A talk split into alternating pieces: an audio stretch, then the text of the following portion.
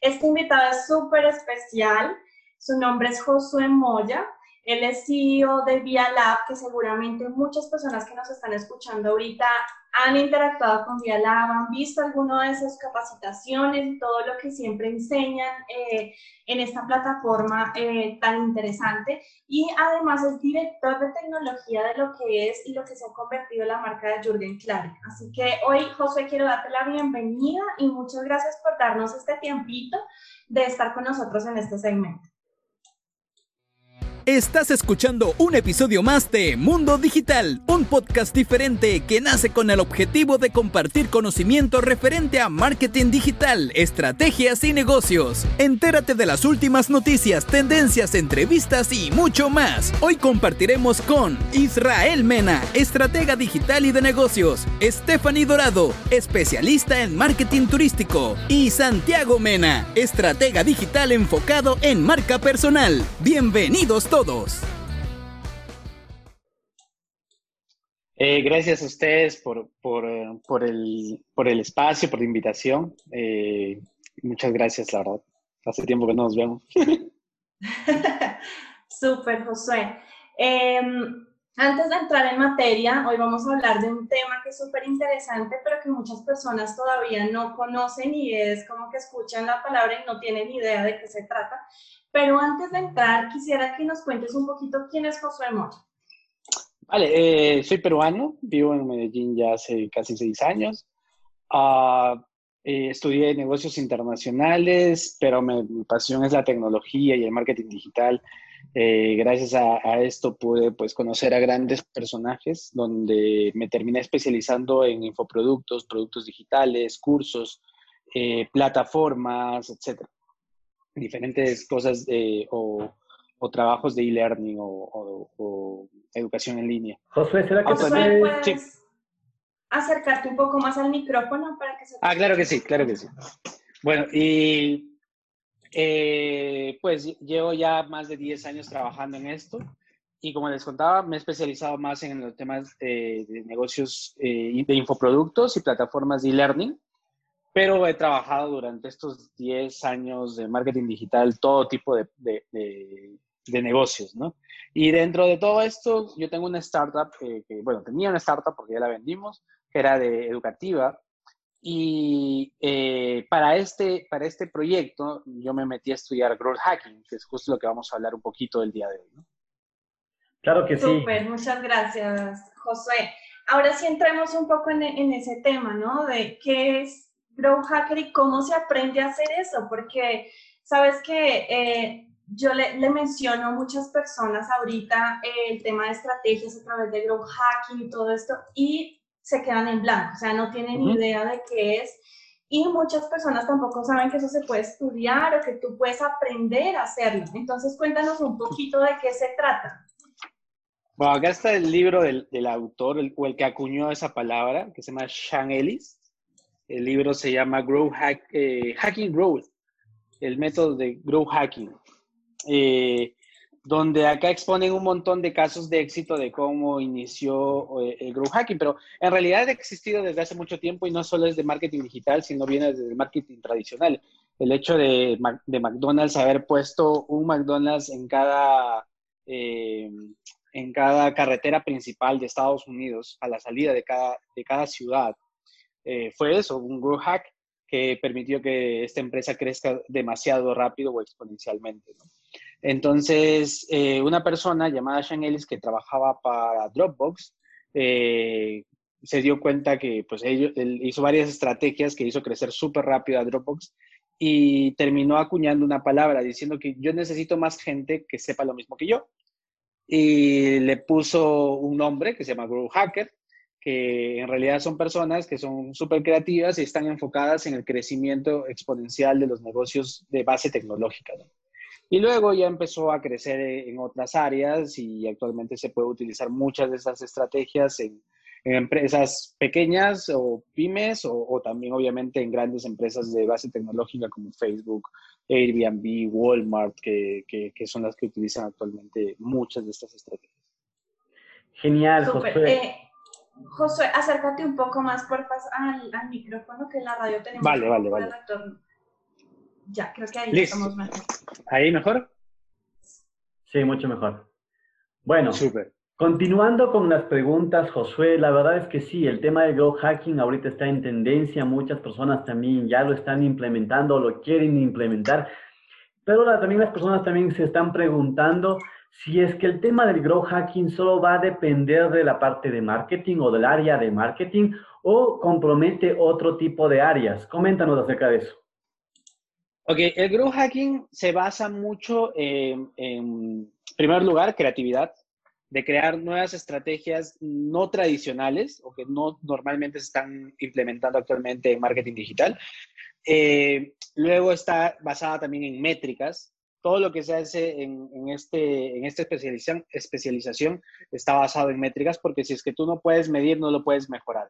Y realmente el growth hacking eh, trabaja mucho la mejora continua, ¿vale? Lo, lo tercero es eh, eso, la agilidad, hacerlo rápido, ¿no? hacer muchos experimentos, validar las ideas eh, creativas que tengas y luego decir, ok, esto es lo que me sirve, me lo quedo y lo voy a escalar y lo voy a institucionalizar. En el momento que uno lo institucionaliza, ya pasa a manos de otra área, porque en realidad el Grow Hacking es como una incubadora de, ideas de crecimiento, ¿no? que luego terminan siendo eh, utilizadas por diferentes áreas, de, puede ser, no sé, dentro del marketing por SEO, por SEM, por marketing de redes sociales, por videos virales, eh, contenido, etcétera, Y pues básicamente con este tipo de iteración rápida, uno puede experimentar diferentes e, e, hipótesis creativas que tú creas que puedan ayudarte a crecer mucho y con base a eso empieza a crecer eh, la empresa mucho más rápido, ¿no? un gran ejemplo de lo que es lo que hizo Gmail cuando salió al mercado. No sé si ustedes recuerdan que cuando salió al mercado, yo creo que estaba en el, justo en el colegio, terminando ya el, el, el, cole, estaba en quinto de secundaria, y un amigo mío tenía Gmail y me decía, te invito, pero porque era solamente por invitaciones, solo tenía cinco invitaciones, me acuerdo. Y antes de eso, Yahoo era el dueño de los correos electrónicos, Yahoo y Hotmail, ¿no? Sí, eh, lo recuerdo. Y, y, en ese momento, ¿qué es lo que pasaba? Que, que, al tú crear una falsa escasez donde tú decías, solamente puedes invitar a cinco personas, mi amigo me decía, si te invito, voy a perder una de mis invitaciones, pero sí lo vas a utilizar, ¿no? Y yo le decía, obvio que sí, porque en ese momento te, era el único correo que te permitía tener un giga de almacenamiento. Y podías guardar muchas canciones o videos de anime, etcétera. Entonces, eh, era, era, era lo más top o lo más, eh, el, storage más grande que uno podía tener en ese tiempo. Entonces, la persona que te invitaba, al tener esa falsa escasez de tener solamente cinco correos a los cuales tú puedes invitar, cuidaba a quién invitar, ¿no? Y era tu evangelizador, porque esa persona te decía, eh, te voy a regalar, pero con la condición de que realmente lo utilices bien, o sea, que lo uses. Entonces, la, la, tasa de personas que tenía deserción era muy, muy baja en primer lugar. Y lo otro es que una vez alguien te, daba, te invitaba, tú tenías otras cinco invitaciones. ¿Ok? En mi caso, por ejemplo, lo que hice, yo mismo me invité y creé como un montón de correos electrónicos para tener todas mis canciones ahí guardadas en, en, en, Gmail. O sea que tú ya eras grow hacker desde joven. Pues de una u otra forma, por decirlo así. Pero a lo que voy es que en, si ustedes buscan un poco las estadísticas, Yahoo pasó de ser el primero en solo un año y medio a ser destronado por Gmail, ¿no? Y eso nunca más cambió. Desde ese momento hasta el día de hoy, o sea, desde 2003 más o menos, 2004, hasta el día de hoy, solamente por una estrategia que parece hasta tonta, ¿no? darle un, un, valor agregado más fuerte, pero sembrando una falsa escasez, diciéndole que hay solamente X cantidad de, de invitaciones por persona, hace que todo cambie y las personas quieran con más ganas eso. Yo me acuerdo que después de seis, siete meses, eh, Yahoo te ofrecía hasta dos gigas, pero ya era muy tarde, ¿no? Ya la gente estaba en Gmail, ya tenía todo guardado ahí y era muy difícil hacer esas migraciones. Claro, y perdieron justamente te, quería preguntar eso, de que la palabra growth hacking suena como algo súper complicado, súper difícil, Y es lo que tú dices, o sea, no necesariamente tiene que ser la estrategia súper trabajada, sino que son cosas creativas que tú haces y te pueden funcionar. Y que no solo lo pueden aplicar marcas o empresas grandes, sino también las marcas que recién están iniciando. Claro que sí, claro que sí. Eh, la palabra obviamente es muy fancy, ¿no? Y Asusta. sí, y es, es que lo que pasa es que la industria, para venderte cursos y demás cosas, te pone títulos raros como Pro Hacker, hay Sales Hacker, ahora hay Trafficker, eh, eh, Buyer Media, o sea, Media Buyer, perdón. Eh, hay un montón de, de, nombres pomposos, pero que realmente no es tan difícil, ¿no? Es más, según la terminología acuñada por IBM de e-business o negocios digitales, que fueron los precursores de todos estos movimientos, decía, un negocio, un e-business o un negocio digital es simplemente un negocio que ha cambiado procesos eh, manuales o mecánicos o eh, por procesos automatizados que utilicen tecnologías. Entonces, por ejemplo, si una persona antes vendía frente a frente y ahora instaló eh, WhatsApp y ahora tiene también por WhatsApp, que es muy probable que muchos de las personas que nos estén escuchando lo hagan, ya es un negocio digital. Desde el momento que tú involucraste en tu negocio, eh, en un área específica, una tecnología, ya te volviste un negocio digital, ¿no? Entonces, con eso, para, para decirles que, que no están lejos, o sea, ya comenzaron, ya están en el camino, métanle un poco más de fuerza y esto es una cuestión de crecimiento constante. Lo bueno de la tecnología es que cada día se vuelve más democrática, ¿no? Si ustedes se deben acordar que, que yo, que, que, son más especialistas en el tema de marketing, hace como cuatro o cinco años, hacer publicidad era muy complicado. Era muy, que sí tenías que estudiar y eran muchas palabras técnicas, era todo mucho más difícil, ¿no? Entonces, habían las, nacen, empiezan a nacer las agencias digitales, etcétera. Pero llega un momento donde, en este, eh, bueno, en este momento, el, tema de la tecnología ha avanzado tanto, pero tanto, que ya cualquier persona con un negocio sin saber mucho puede implementar eh, esto.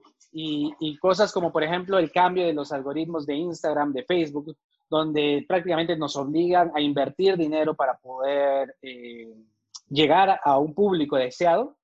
Esta regla es para todos. O sea, si hay, tenemos clientes que tienen 10, o 12 o hasta 15 millones de seguidores, tiene la misma regla de aquel que tiene sus mil seguidores y recién está comenzando.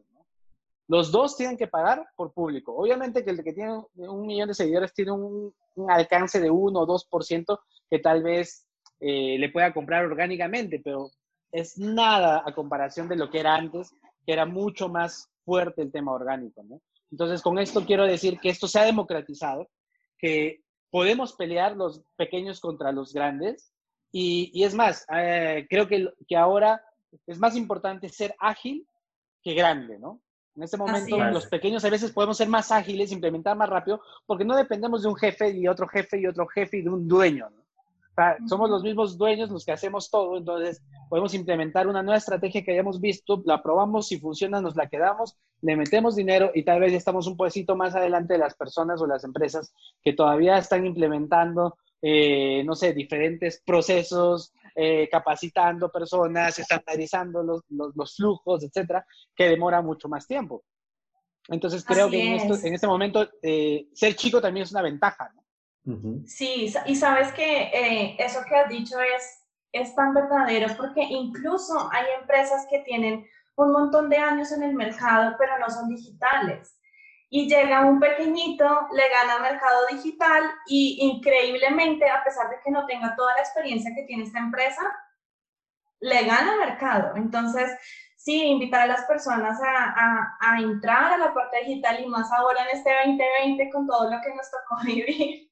Eh, y, y, nada, ese mensaje de que, de que todos podemos hacerlo y lo que tú dices es muy importante ahorita, sí, todo el mundo puede entrar en Facebook y publicar, puede entrar en Instagram y hacer publicaciones, pero la diferencia está en la estrategia que va por detrás y cómo tú esas publicaciones que estás haciendo realmente las estás generando un, un retorno, ¿no? Que a la final esa es la idea. Yo tengo una pregunta, Josué.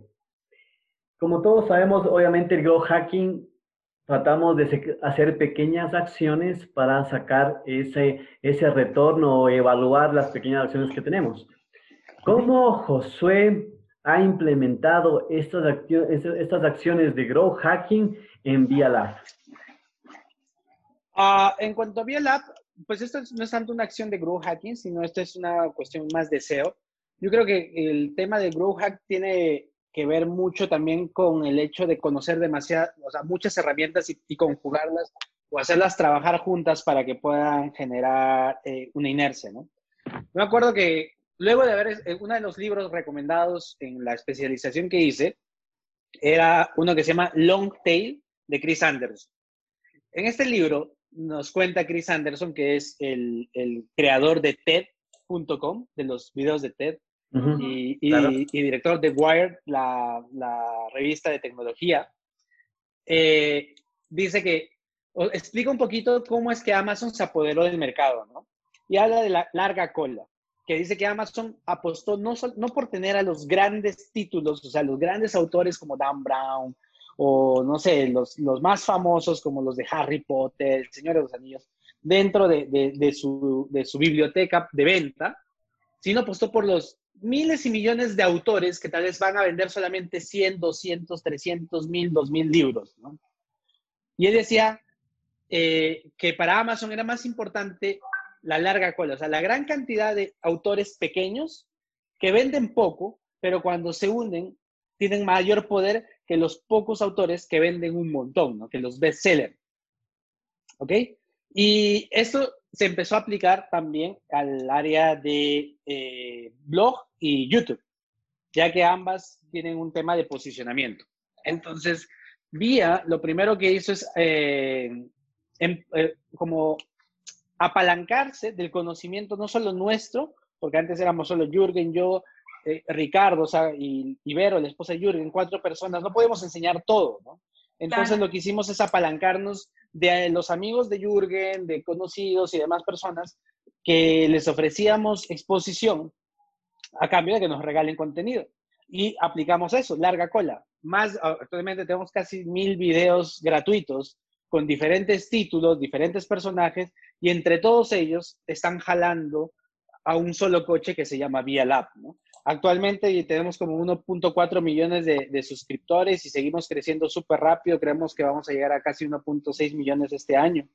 Y, la curva es exponencial porque cada día hay más personas. Antes los docentes les robábamos para que, nos, que nos eh, ayuden con un, un, video. Actualmente cobramos porque sean parte de, de Vía, ¿no? Y hay muchas personas súper interesadas que hacen los pagos para poder ser parte de la institución y tener esta exposición tan grande que ahora eh, podemos darles.